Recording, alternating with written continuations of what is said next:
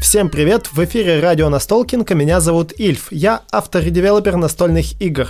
Каждую неделю я общаюсь с настольными геймдизайнерами, чтобы узнать их подходы к работе. Для меня важно сыграть с автором вживую и сразу зафиксировать свежие мысли на этот счет. К тому же, игра — это хороший предлог для беседы. В тридцать первом выпуске мы вместе с Артёмом Лисом разобрали по кругам и квадратам его игру «ПроРисунки». Мы только что в нее сыграли, и даже если у вас не было такой возможности, вам все равно будет интересно послушать, как делаются настолки. Но сначала немного данных. «ПроРисунки» — это веселый пати-гейм, в который могут играть от трёх до восьми игроков от восьми лет. Выпустила игру издательство «Лавка игр» в две тысячи девятнадцатом году. Привет, Артём! Да, привет, Илья! Расскажи про игру «ПроРисунки», о чем она? Это пати-гейм, который мы, соответственно, играем с помощью необычной игры механики. У нас будут геометрические фигуры, линия, круг, квадрат, и мы с помощью этих фигур будем рисовать определенные слова. Фишка в том, что у всех слова разные, а фигуры одинаковые. И это создает э, некоторое такое веселье, некоторый какой фан, э, какое же слово нарисовано и как его угадать. Расскажи побольше о механиках, как выборы происходят прямо в процессе игры и как в этом задействованы песочные часы. Окей. Вначале у нас кидаются четыре куба. После того, как все фигуры выброшены, у каждого из участников игры есть слово, которое он должен рисовать, и каждый его рисует. После того, как первый нарисует это слово, он берет жетон первого игрока, второй нарисовавший берет жетон второго и так далее. После этого происходит процесс угадывания уже готовых рисунков, и в конце концов победное очко получает игрок, у которого самый узнаваемый рисунок, и игрок, который лучше всего угадал рисунок. Вкратце, примерно угу. такой процесс. Да, тут еще важный момент, что часть фана-то как раз зависит от того, как быстро ты все делаешь. Нужно быстро рисовать, от этого рисунки становятся менее понятными. Быстро отгадывать потом эти непонятные рисунки. Да, совершенно верно. Фан в быстроте в том числе. Некоторым это нравится игромеханика, mm-hmm. некоторым нет, но это часть фана, которая большинство игроков, которые играли в нее, большинство им заходило, ну, да. им нравилось и так далее. Тут еще, да, важно, что... Как-то не все любят игры на, э, на рисование, не все любят игры на скорость, а тут и то, и другое, но при этом игра-то веселая, по большому счету.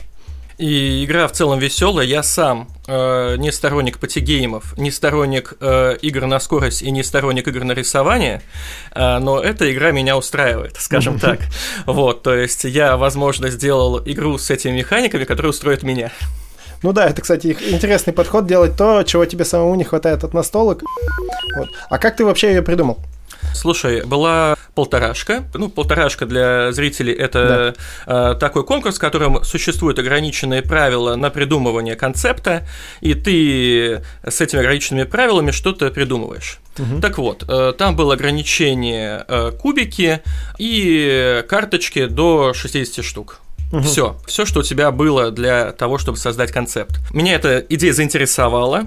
У меня как-то сразу сложилось, что на кубах должны быть геометрические фигуры, а карточки должны быть со словами, но сама идея, как это все скопировать, у меня не было. И поэтому я в тот момент эту идею принял, я ее отложил на полочку и думал в дальнейшем ей воспользоваться. То есть сразу же игры не получилось, но задумка благодаря вот этой полторашки, mm-hmm. она появилась, и я ее в своей голове отложил. Затем... То есть ты в полторашке-то не поучаствовал? Нет, ага. в той полторашке я не участвовал, она только дала толчок развитию идеи. И это, кстати, была одна из первых вообще моих идей по настольным играм. Mm-hmm. Я в тот момент э, думал свою игру организовать, у меня были некоторые идеи, но они мне не нравились, я их сразу отметал э, на того, что я даже концепт не буду по ним создавать. То есть эта игра была первым моим готовым концептом, ради которых я распечатал карточки, ради которых я сделал кубы какие-то, еще что-то сделал. То есть это мой первый кон- угу. полноценный концепт настольной игры. И еще меня смотивировало то, что уже тогда было преддверие Граникона, и я думаю, неплохо бы ну, отправить эту идею на Граникон. Я начал думать, начал развивать эту идею, отправил, Ну и произошло, в общем-то, что mm-hmm. многие знают, игра выпустилась. Как, собственно, игра, идея развивалась от вот того, что просто есть кубы и карточки, до настоящего пати-гейма? Оно развивалось постепенно, то есть вначале это было соединение идей того, как действуют фигуры и слова, mm-hmm. потом уже постепенно добавлялись определенные механики, как победные очки и так далее, но тут было, конечно, проще действовать, так как вся игромеханика этой настольной игры действует вокруг, ну, основного, что у нас есть геометрические фигуры, у нас есть слова, с помощью этого мы рисуем, в принципе, все. Это основная идея, на которой базируется весь процесс игры. Просто весь процесс игры, он не мешает этой идее, mm-hmm. и мы чувствуем от этого фан. В твоей версии уже были победные очки? Изначально, да, были победные очки, но они совершенно по-другому работали. В, ага. той, в той, которую я отправил на Граникон. Ага. Интересно, как это было у тебя, чтобы потом посмотреть эту эволюцию? Слушай, победные очки, скорее всего, велись э, практически сразу после того, как я начал серьезно на, над ней готовиться. То есть я э, начал задумываться о том, каким образом будет выявляться победитель, будет ли он вообще и так далее. Вот. Ну и лучший для меня вариант это было, естественно, фиксировать это победными очками. А вот именно реализация того, за что мы получаем победные очки, это уже более долгая эволюция. Э, здесь э, я уже немножко подумал, это уже развивалось чуть дольше. Но, тем не менее, чтобы было понимание, это все не длилось какими-то там месяцами, годами mm-hmm. и так далее. То есть я, в принципе, взял эту идею, неделю поразмышлял, как это все будет, отрепетировал это с женой. То есть, в целом, это пати-гейм, чтобы вы понимали. Mm-hmm. Он играется там, ну, по-хорошему, от четырёх до восьми. Но я это делал, грубо говоря, на кухне с женой. Угу. Разрабатывал эту идею и отправил на Граникон без каких-либо... Тестов на большую компанию. Да. Угу. Дальше уже были тесты на четверых и так далее, но тесты на шестерых и больше были уже на самом Граниконе. Много издателей заинтересовалось? Да, да, слушай, довольно большое количество заинтересовалось. Ну, известный факт, то, что игру подписала в итоге Лавка игр. А вот это, кстати, интересно, у Лавки на тот момент не было выпущенных пати-геймов, насколько мне известно, да? Да, совершенно верно. Почему ты принял именно это решение? Слушай, это, наверное, какой-то такой позыв сердца, ввиду того, что Лавка издавала много того, что мне нравилось по локализациям, и я подумал, блин, эти ребята мне нравятся, почему бы им не издать мою игру? Угу. А, только это. Угу. Как, собственно, издательство меняло игру? Кто над ней работал в издательстве? Я так понимаю, Денис Пластинин? Слушай, э, да, мы вместе с Денисом не то чтобы меняли игру, скорее ее шлифовали uh-huh. э, до нужного уровня. То есть известный факт, что бывает, что игра приходит в издательство, и потом она меняется до неузнаваемости. То есть yeah. совершенно непонятно, что это было изначально. Здесь же нет. Здесь, в принципе, если поиграть концепт Граникона и эту игру, будет примерно то же самое, только это угу. улучшенная версия, в которой убрали широковатости, огрехи, какие-то ненужные вещи и так далее. Добавили игру на троих, вот. Мы скорее с Денисом доработали ее уже до играбельного, хорошего состояния для большой аудитории. Самый, наверное... изменяемый процесс в игре был э, определение победных очков, победителя и так далее, и ему больше всего места уделялось изменениям. Сейчас все равно есть те люди, которые не согласны с этим подсчетом очков, которым он где-то не нравится и так далее, но то, к чему мы пришли, я считаю, очень съедобно, вполне вкусно, и большинство в аудитории заходит. Так вот, с чего все начиналось? Начиналось все с того, что э, победные очки присуждались просто-напросто тем, кто лучше всего нарисовал рисунок, и тем, кто лучше всего э, объяснил все рисунки. И у нас был единственный критерий э, решения споров – это то, кто быстрее что-либо сделал. Угу. Э, в дальнейшем мы э, улучшили этот концепт, э, добавив то, что тот, кто лучше все угадал слова, э, выбирал путем того, следующий разрешили споров, это то, какой рисунок у кого набрал большее количество узнаваемости. То есть, таким образом, это избавило нас от тех игроков, которые, может быть, где-то жульничали, играли нечестно, рисуя свой рисунок совершенно бездарно, угу. угадывая все остальные хорошо нарисованные и, естественно, угадывая свой. Вот, таким образом, если другой игрок тоже угадал все рисунки, у них не было вот этого преимущества, ввиду того, что они могли начирикать и взять первый угу. жетон первого игрока со временем. Также были определенные изменения, естественно, в словах. Это тоже был довольно большой плодотворный процесс, ввиду того, что все игры с такой механикой и где нужны слова с угадываниями должны пройти процесс того, чтобы их было возможно нарисовать, угу. и в то же время, чтобы это не было совсем легко нарисовать. То есть мы убирали такие слова, там, например, как «камень». Подожди, там есть камень сейчас? Он мне доставался, я его скинул. В будущем убрали.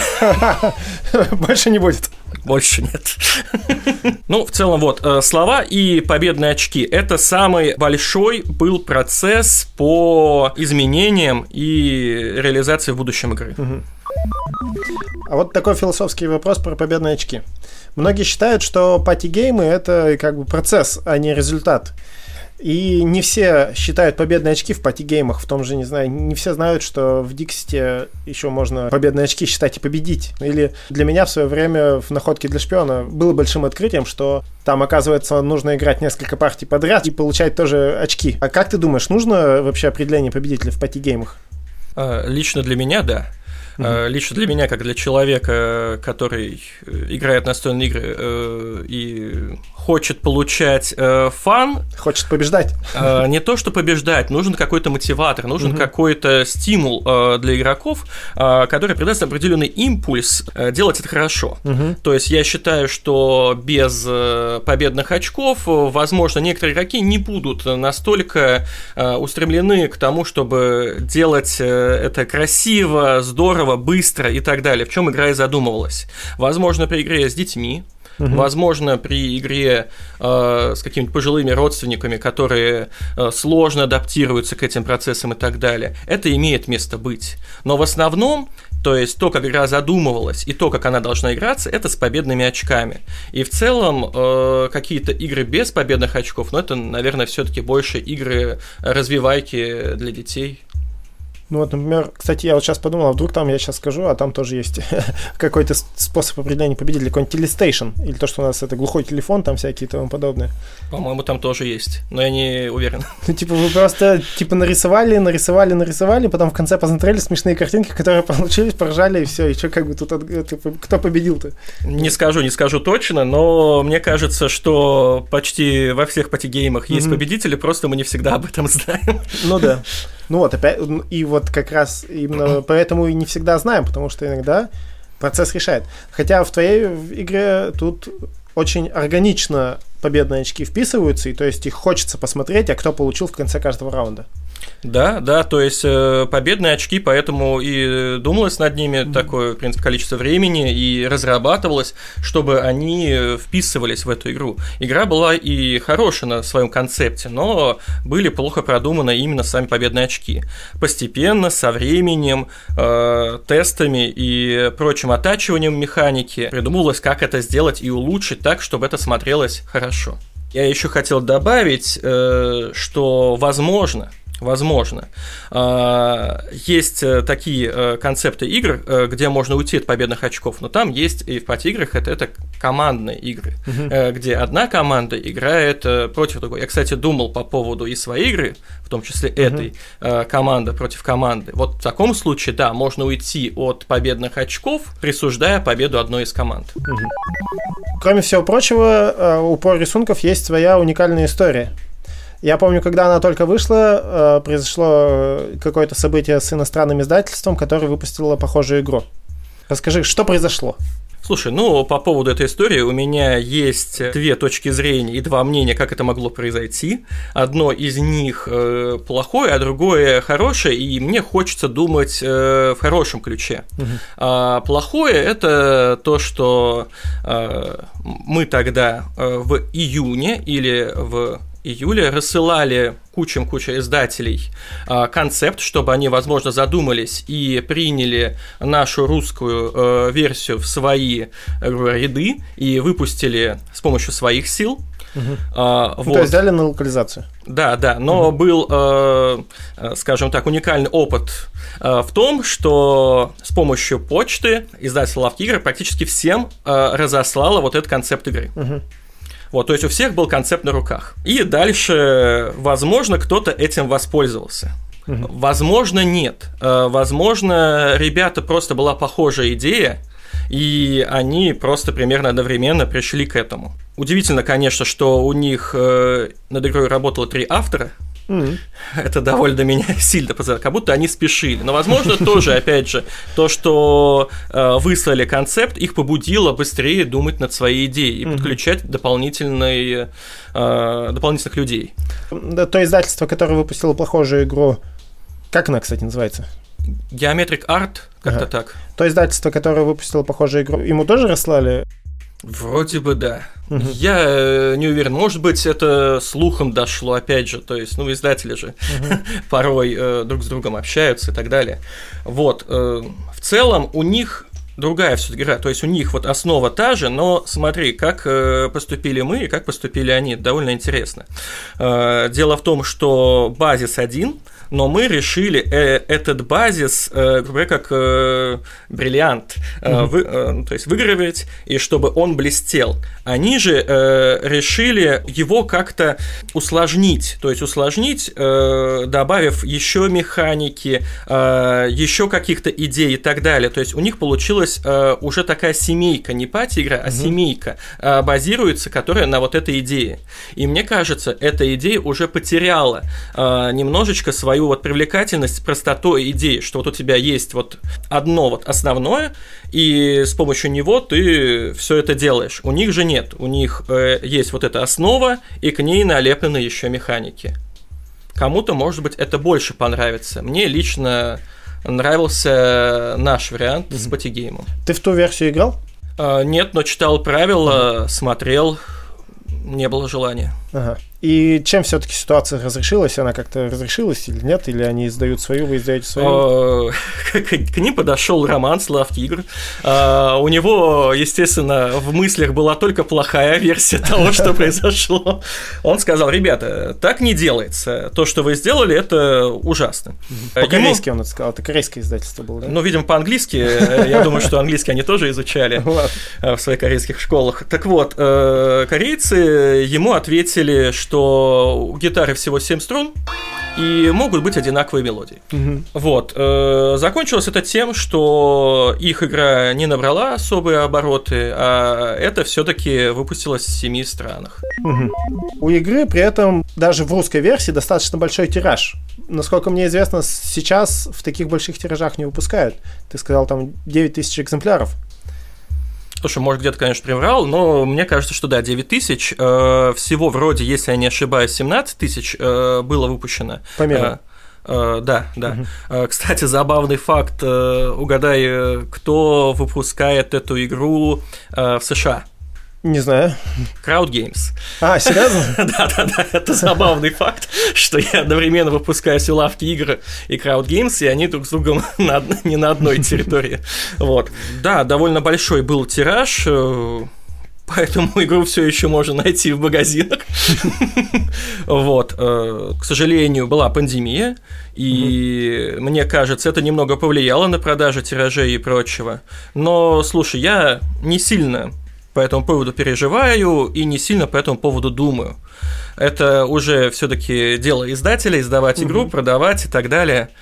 Вот. Мне главное в целом, что удалось создать что-то свое. Я закрыл гештальт определенный, что вот выпустил свою настольную игру, она была довольно успешна в целом. Я рад.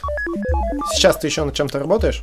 Слушай, у меня сейчас э, есть определенные идеи, которые у меня еще были созданы несколько лет назад, но в настоящий момент э, я немножко заморозил свою деятельность э, ввиду того, что э, и семейная жизнь, и переезды, которые еще один будет переезд состоится, э, немножко влияют на мое свободное время. Uh-huh. Э, к сожалению, я такой человек, что не может э, где-то в каких-то перерывах, э, э, в каких-то, может быть, там поездки на работу, uh-huh. э, где-то вечером уделил полчаса. Вот в таких вот режимах я не умею о чем-либо таком глобальном думать и что-либо создавать. Мне нужен целый день, чтобы я вот так вот лежал на диване, пил чай мате и думал вот над этим концептом. Так, к сожалению, сейчас мне такое не позволяют. Как только у меня возникнет свободное время для реализации подобных вещей, я вернусь.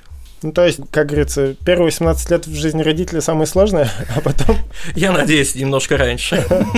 Просто-то поиграть время остается? Не-не, просто поиграть я, естественно, выделяю и так далее. Просто геймдизайн для меня немножко сложнее, чем игры, чем ты почитал правила, собрался с друзьями, поиграл.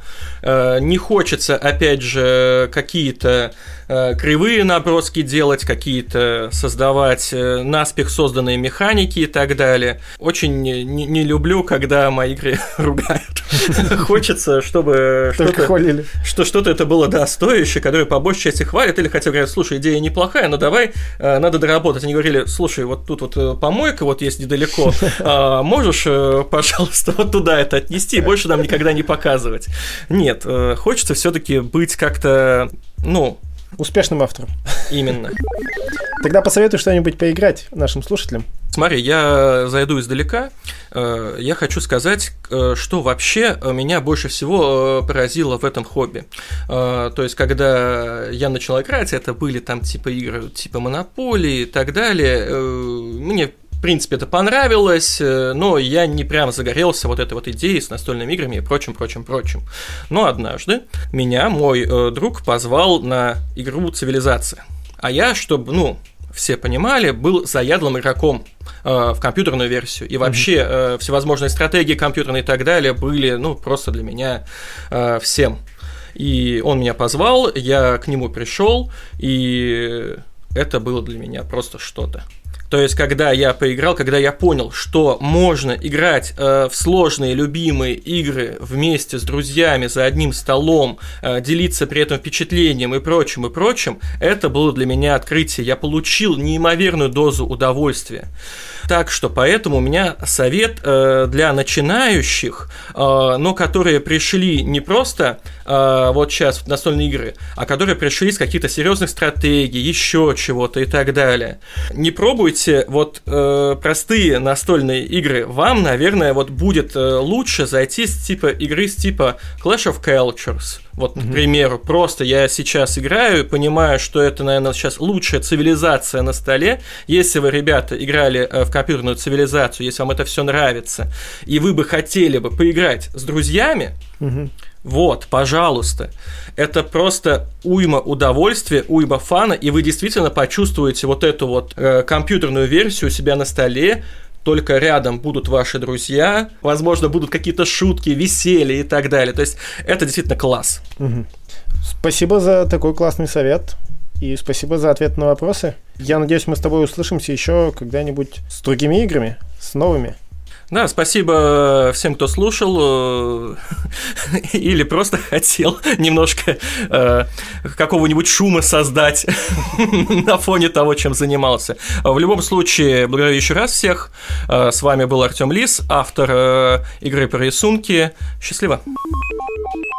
Артём сам себя представил, поэтому мне остается только напомнить вам, что если вам интересно слушать этот подкаст, можете поддержать нас ВКонтакте.